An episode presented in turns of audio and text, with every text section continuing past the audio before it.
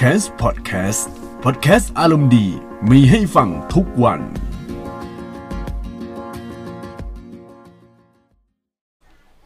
นับตั้งแต่ที่เกม Call of Duty ปล่อยโหมด Warzone ซึ่งเป็นโหมดเล่นกันหลาย ๆ คนเล่นแบบ Battle Royale แล้วก็เล่นกันในแบบกว้าง ๆ เนี่ย ตอนนี้ก็จะเล่นครบ 1 เดือนนะครับ เปิดมาโอ้โห ตอนแรกกระแสดีมากๆเลยครับ มันดีจนกระทั่งหลายๆคนที่เป็นอินฟลูเอนเซอร์นะฮะเขาก็มาเล่นเกมนี้กัน ผมไม่รู้ว่าพวกสตรีมเมอร์ที่ดัง ๆ พวกนี้ครับเขา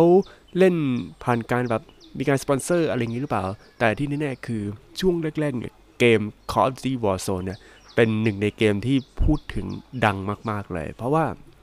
นานๆทีเนี่ย Call of Duty เนี่ยเขาจะปล่อยให้เล่นฟรีแบบนี้นะครับ คือจริงๆ Call of Duty เนี่ยเขาปล่อยให้เล่นฟรีมาบ่อยแล้วนะครับ แต่ว่าครั้งนี้ครับ เป็นครั้งที่ Call of Duty คือมีโหมดสำหรับเล่นฟรีจริง ๆ เลยก็คือโหมด Battle Royale ซึ่งเรียกว่า Warzone นะครับ ซึ่ง Warzone ก็จะมี 2โหมดด้วยกันก็คือโหมด Plunder แล้วก็โหมด Battle Royale ซึ่งในปัจจุบันนะครับ Plunder เนี่ยเขาเรียกว่าแบบมันนี่เรียบร้อยแล้วนะครับ ที่นี่ฮะมาพูดถึงความรู้สึกที่ได้เล่น Warzone กันนะครับ ซึ่งผมจะเน้นไปที่โหมด Battle Royale ก็แล้วกันครับ ก็จะมีทั้ง Battle Royale Solo แล้วก็ Battle Royale 3 คนก็คือเป็นเป็น Battle Royale ปกตินะครับ คือเกมนี้มันเป็นเกมให้โอกาสกลับมาเล่นใหม่ที่เยอะที่สุดแล้วนะครับเยอะจริงๆนะฮะคือถ้าเกมอื่นเนี่ยอย่างเช่นเกม PUBG หรือพวก Fortnite อะไรพวกนี้นะครับถ้าเราเล่นแล้วแล้วตายเลยนะครับก็คือจบเกม แล้วถ้าคุณอยากจะเล่นใหม่ คุณก็ต้องรอโหลดใหม่ ก็ต้องเจอห้องใหม่อะไรแบบนี้ใช่ไหมครับแต่ว่า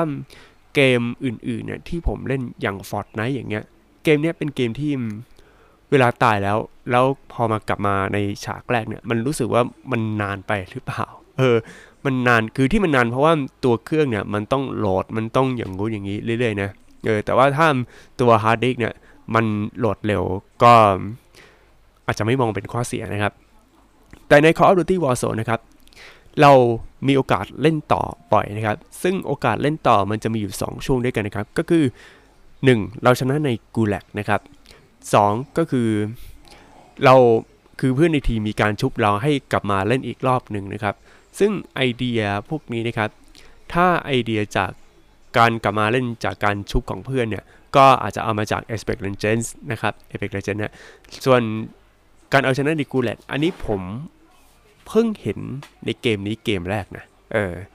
คือเอาจุดเด่นของเกมแต่ละเกมเนี่ยมาใช้แล้วก็มารวมมา mix กัน แล้วก็กลายเป็นเกมที่มีเอกลักษณ์เป็นของตัวเองนะครับ ซึ่งเอกลักษณ์ของ Call of Duty นะครับ คือระบบ Regenerate Health นะฮะ แล้วก็เกมนี้ไม่มี Band-Aid แล้วก็ไม่มีพวกเลือดนะฮะ ไม่มีแนวแนวแบบ First Aid Kit ไม่มี ไม่มีกล่องพยาบาลนะครับ แต่จะใช้เกราะนะครับ ซึ่งเกราะนะฮะในเกมนี้ครับ ให้คิดซะว่าเปรียบเสมือนเลือดนะครับ ก็จะมี 3 ขีดใช่ไหมแล้วพอ damage นะ เราก็ต้องเติมเลือดเติมเนี่ยอารมณ์อย่างนี้ครับ คือเกราะ เท่ากับเลือดในเกมนี้นะครับ ซึ่งถ้าเกราะแตกนะครับเนี่ยแหละมันจะมีเหมือนเป็นพลังชีวิตเฮือกสุดท้ายนะฮะถ้าเห็นเกราะนะครับ ถือว่าสำคัญมากครับ เราต้องรีบเก็บทันที แต่ว่าถ้าเก็บแล้วมันยังไม่มีมากพอขี้เกียจเก็บแล้วก็สามารถหาซื้อได้ในจุดขายของนะครับ ระบบอาวุธของเกมนี้ไม่มี attachment นะครับที่เก็บระหว่างทางนะฮะคือมันมาเป็นชุดเลย ซึ่งคนเล่นสาย hardcore ที่ละเมียดละไมในการปรับแต่งอาวุธอาจจะขัดใจนิดนึง ตรงนี้ผมมองว่าเขาพยายามจะทำตัวเกมใน Battle Royale เนี่ยให้เหมาะกับคนที่เล่นด้วยจอย หรือคอนโซลเพราะว่าเวลาเล่นเกม Battle Royale แล้วใช้จอยเนี่ยมันมีปัญหาเรื่องการจัดแต่งอาวุธมันมันเคลื่อนไหวลำบากไงเวลากด คือถ้าในมือถือเนี่ยเราก็จิ้มแล้วก็ไปวางตรงนู้นตรงนี้อะไรได้ แต่ว่าถ้าในคอนโซลโอ้โห กว่าจะวางกว่าจะอะไรอย่างงี้มันยากนะครับ แต่ในเกมก็พยายามจะทำนะฮะ แต่ดูเหมือนว่าระบบนี้นะครับ ก็ Call of Duty เห็นว่า เอ้ย เราต้องเล่นกับคอนโซลด้วย แล้วต้องเล่นกับฝั่ง PC ด้วย ก็พยายามเอาเรื่องแบบ inventory เนี่ยให้มันง่ายที่สุด ก็คือเอาพวก attachment เนี่ยไปติด แล้วก็ออกมาเป็นปืน แบบระดับแรระดับ legendary อะไรพวกนี้ไปเลยนะครับ ซึ่งเอาจริง ๆ นะ เกมอื่นเขาไม่มีกันอย่างนี้นะฮะ ดังนั้นตรงนี้กลายเป็นจุดเด่นของเกมนี้ไปเลยก็คือ ไม่มีไปแต่ง attachment อะไรทั้งสิ้นนะครับ ถ้าคุณอยากเจอคุณต้องไปรูทของแล้วก็ไปเอาปืนนั้นนะครับ ต่อไปเรื่องสำคัญมากอีกอันหนึ่งเลยก็คือเรื่องเงินในเกมนะครับ เกมอื่นเนี่ย อาจจะไม่ได้ให้ความสำคัญกับการซื้อของในระหว่างแมชคือส่วนใหญ่ก็จะเป็นการรูทของไปหาตาม airdrop อะไรพวกนี้ครับ แต่สำหรับเกมนี้นะครับ การซื้อของถือว่าเป็นเกมที่สำคัญ เป็นสิ่งสำคัญ คล้ายๆ กับ MOBA ที่เวลาระหว่างเกมเนี่ยมีเงินใช่ไหมแล้วก็ซื้อของซื้ออะไรเงี้ยเพื่อให้ตัวเองเนี่ยมันอยู่ในจุดที่สูงที่สุดนะครับจุดเด่นของระบบเงินตราในเกมนี้ก็คือทุกคนเนี่ยสามารถกองเงิน แล้วก็เอามารวมกันเพื่อที่จะซื้อของที่เหมาะสมกับทีมได้ครับ โดยเฉพาะ loadout เนี่ยที่ราคาแพงมากก็คือ 8,500 ดอลลาร์นะฮะ ซึ่งตรงนี้ครับก็จำเป็นต้องซื้อเป็นทีมนะประมาณว่าใครมีเงินรวมกันโอเค ก็ออกได้เลยนะครับ ซึ่งการสั่งให้คนอื่นซื้อกองเงินลงพื้นเนี่ยบอกคำเดียวว่าต้องเปิดใหม่ครับ เพราะว่าคำสั่งในเกมมันไม่มี ส่วน Q Stick ในเกมเนี่ยทำหน้าที่แทนสกิลเป็นของที่ต้องมีและสำคัญมากในช่วงท้ายเกมนะครับ จึงถ้าใครมี UAV ในช่วงท้ายเกมก็จะได้เปรียบ แต่ ถ้าใครมี Precision Airstrike เอาไว้จัดการคนที่อยู่บนหลังคาหรืออยู่บนตึกอะไรแบบนั้นนะครับ ก็เราต้องศึกษาวิธีการอะไรอย่างนี้ดู เพราะว่าถ้าคุณเนี่ยพยายามเรียนรู้การใช้ skill แต่ละอันเนี่ยบอกเลยว่าดีครับทีนี้มาพูดถึงเรื่องวงนะครับ วงที่มันจะบีบบีบบีบเรื่อยๆเนี่ย เป็นเรื่องปกติครับสำหรับเกมแนว Battle Royale ที่วงมันจะต้องบีบมาเรื่อยๆนะครับ แต่ในเกมนี้วงบีบเร็วมากๆครับ ถ้าคุณอยากจะหนีจากวงนะครับ คุณจะต้องขับพวกยานพาหนะให้ไปให้เร็วที่สุดเลยนะครับ ทีนี้นะครับมาพูดถึงกลยุทธ์การเล่นที่ดูเหมือนง่าย ๆ แต่จริง ๆ ก็มีอะไรให้ทำเยอะ แล้วถ้าคุณไม่รู้สูตรการเล่นอย่างเงี้ยหนึ่งสองสามสี่ห้าเนี่ย อันนี้พูดตามตรงเลยว่า คุณอาจจะไม่ชนะในเกมนี้ เพราะมันไม่เหมือนเกม Battle Royale เกมอื่นนะครับ คือจริงๆเนี่ยมันเริ่มตั้งแต่ก่อนเข้าเกมนะครับ คือเราต้องเซตโหลดเอาให้ดีๆ เพื่อใช้เวลาซื้อโหลดเอากลางเกมนะครับวิธีการเซตโหลดเอานะครับ ก็ไปดูได้ในคลิปที่สอนวิธีการจัดโหลดเอานะครับ แล้วก็ตัวเกม Call of Duty Warzone เนี่ยเป็นเกม Battle Royale ที่มีระบบซื้อของในเกมระหว่างเล่นนะครับ ซึ่งน่าจะเอามาจาก Fortnite นะ แต่อันนี้ทำเป็นเรื่องราว เพราะว่ามีการใช้ Kill Stick ด้วย หมายความว่า ไม่ใช่แค่มีของอย่างเดียวครับ เราต้องมีเงินเพื่อซื้อของในแต่ละแมตช์ด้วยนะฮะ ต้องดูด้วยว่า เออ เรามีเงินเยอะหรือเปล่านะครับ เพราะถ้ามีเงินเยอะคุณก็ต้องซื้อของ เพราะถ้าคุณโดนฆ่านะฮะ ก็คนอื่นเนี่ยจะมายึดเงินจริงๆ เออ เงินก็จะหายไป คือไม่รู้ว่าจะกางเงินเอาไว้ทำไมนะฮะ เล่นคนเดียวดูเหงาแนะนำให้เล่นเป็นทีมดีกว่านะครับ เพราะว่าการสื่อสารของเกมนี้สำคัญมากๆ ก็พอๆกับเวลาลงแรงตอนเล่นเกมโมบ้านะครับ ซึ่งการเล่นเป็นทีมถ้าเจอผู้เล่นเก่งๆ ที่สื่อสารได้ก็โอเคอยู่ครับ ก็ถือว่าโชคดีนะครับ ตัวเกมมีความเป็นโคออฟค่อนข้างสูงนะครับ อย่างเช่นเวลาจะซื้อของก็ต้องมาคุยกันว่าอะโยนเงินเท่านู้นเท่านี้ แล้วมีเกาะไหมคุณจะเอาก็เอาไปนะครับ คือต้องมีคนคอยชี้ทางให้ไปทำภารกิจต่างๆ อย่างน้อยหนึ่งคนนะครับ ในคนที่เหลือก็ไปตามที่สั่งคือถ้าสมมติเออมีความคิดอะไรแล้ว พอเราเห็นว่าอะอันนี้โอเคเราก็ไปอะไรอย่างเงี้ยครับทำให้การคุมเกมเนี่ยก็ทำได้ดีขึ้นนะครับซึ่งถ้าอยากเล่นนะครับ แนะนำให้หาเพื่อนเล่น ก็จะหาตามกลุ่ม Community Call of Duty หรือคุณถ้าเอาตามวิธีผมใช่ไหมก็ใช้วิธี เปิดไลฟ์เล่นเลย คือตอนแรกก็เล่นโซโล่เล่นคนเดียวเล่นไปเรื่อยๆ แล้วก็พอโพสต์คลิปโพสอะไรต่างๆจนกระทั่งเออมีคนสนใจแล้ว เดี๋ยวมีคนชวนเล่นเองนะครับคือผมใช้วิธีนี้นะเพราะว่าผมไม่กล้ามาแบบหาคนมาเล่นอะไรอย่างนี้ เพราะว่าตอนแรกผมก็ยังไออาอยู่ยังชอบเล่นคนดูคนเดียวอยู่นะครับ แล้วพูดถึงจุดเด่นแล้วพูดถึงข้อดี เราพูดถึงฟีเจอร์หลักๆ ของเกม Call of Duty Warzone กันแล้วนะครับ ที่นี่มาพูดถึงปัญหา หรือสิ่งที่รู้สึกตังหิดตังหิดใจเวลาเล่น Call of Duty Warzone อาจจะเป็นข้อเสียของในเกมนี้นะครับ คือเกมเนี้ยถึงแม้ว่าจะเปิดฟรี โอเค ฟรี คุณเล่นได้แทบจะทุกคน แต่ไม่ใช่ทุกคนจะเล่นได้ครับ แม้ว่าเกมนี้จะฟรีก็ตาม มาดูกันเลยว่ามีอะไรบ้าง ซึ่งนี่ก็คือปัญหาอย่างของเกมนี้เลยครับ เพราะว่าตัวเกม Call of Duty Warzone เนี่ยเขาใช้เอนจินที่ทันสมัยระดับเกมเกรดที่เป็น A ในยุคนี้นะครับสำหรับผู้เล่นคอนโซลอย่าง Play 4 Xbox One ตรงนี้ไม่มีปัญหาคุณสามารถดาวน์โหลดได้เลย แล้วก็มาเล่นนะครับ แต่ถ้ามีพื้นที่พอหรือเปล่าอันนี้ก็อีกเรื่องนะครับ แต่สิ่งที่สำคัญคือ PC ฮะ PC เนี่ยมีปัญหาเรื่องตัว Engine ที่ไม่เข้ากับเครื่อง PC บางเครื่อง แล้วก็การ์ดจอต้องแรงจริง มีบางคนเนี่ยเขาก็บอกว่า เอ๊ะทำไมเล่นไม่ได้เล่นแล้วจอดำทั้งที่ตัวสเปคมันก็ตรงตามที่เขาต้องการแล้วนะครับ โดยเฉพาะด่านแรกของการเล่นเกมนี่คือด่านเนี้ยถ้าคุณไม่ผ่านคุณเล่นไม่ได้นะครับพื้นคือคุณมีพื้นที่ติดตั้งเกมประมาณ 200กิกะไบต์ไหมนะครับ จริง ๆ ก็ไฟล์ติดตั้งคือ 100กิกะไบต์ใช่ไหม แต่ว่าที่พูดถึง 200 กิกะไบต์เพราะว่าเดี๋ยวจะมีคอนเทนต์อื่นๆ เข้ามาในอนาคตอีกครับ แล้วก็ด่านที่ 2 คือฮาร์ดแวร์ของ PC ของคุณอะพร้อมเล่นหรือเปล่านะครับ ซึ่งในบทความอังกฤษนะครับเขาได้บอกว่าถ้าคุณอยากจะเล่น Modern Warfare นะครับ แล้วคุณจะเล่น Warzone ด้วยเนี่ย คุณจะต้องมีฮาร์ดแวร์ที่ทรงพลังมากๆนะครับ โดยทางเราเนี่ยแนะนำว่าคุณควรมี CPU Intel Core i5 2500K นะครับ แล้วก็การ์ดจอ NVIDIA GeForce GTX 970 970 เข้าขึ้นไปนะครับ และแรมที่คุณต้องมีคือ 12 g b นะครับแรม8 g b ในตอนนี้นะฮะ ถือว่าน้อยแล้วครับ คุณต้องอัปเดตด่วน แล้วบางที 12 g b เนี่ย ควรเป็น DDR4 นะครับ แล้วก็การติดตั้งนะครับ ตอนนี้เขาเขียนเลย ขั้นต่ำจริงๆนะครับไม่ใช่ 100 g b นะ แต่มันอยู่ที่ 175 g b นะครับในการติดตั้งของ Windows 10 นะฮะแล้วก็ถ้าคุณอยากจะเปิดโหมด Ray Tracing นะครับ คุณจะต้องมีแรมถึง 16 g b อะ โอ้โห แล้วก็คุณต้องมี NVIDIA GeForce รุ่น RTX 2060 2060 นะฮะ นี่มันอะไรครับเนี่ย โอ้โห แล้วก็ Intel Core i5 2500K แล้ว AMD R5 1600X CPU ซึ่งนี่ก็คือสเปคนะครับที่คุณอยากจะเล่นเกม Call of Duty Warzone เกมฟรีนะครับ แต่เครื่องคุณอำนวยหรือเปล่า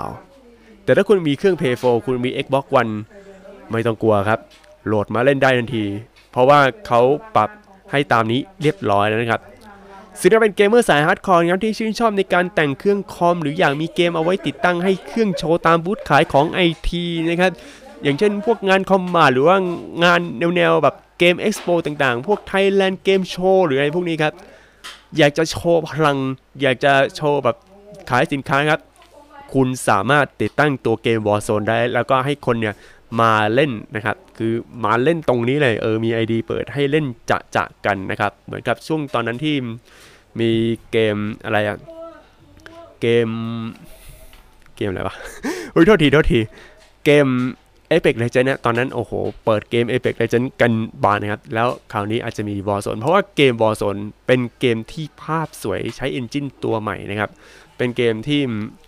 ทดสอบนะฮะทดสอบตัวความแรงของเครื่องนะฮะว่าจะสวยสักแค่ไหนนะครับ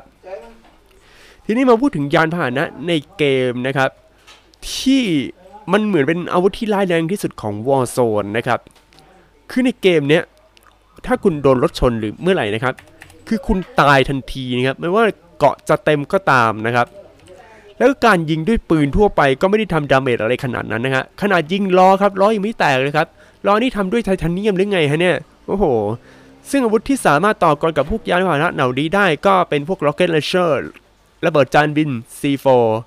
ถ้าเอาปืนทั่วไปนะฮะ ไม่แตกไม่ระเบิด คือถ้าเป็นเกมอื่นโอเค เอาปืนทั่วไปเนี่ยยิงเข้าไปโอเค พัง แต่ว่าเกมนี้คุณต้องใช้อาวุธเฉพาะทางจริง ๆ นะครับ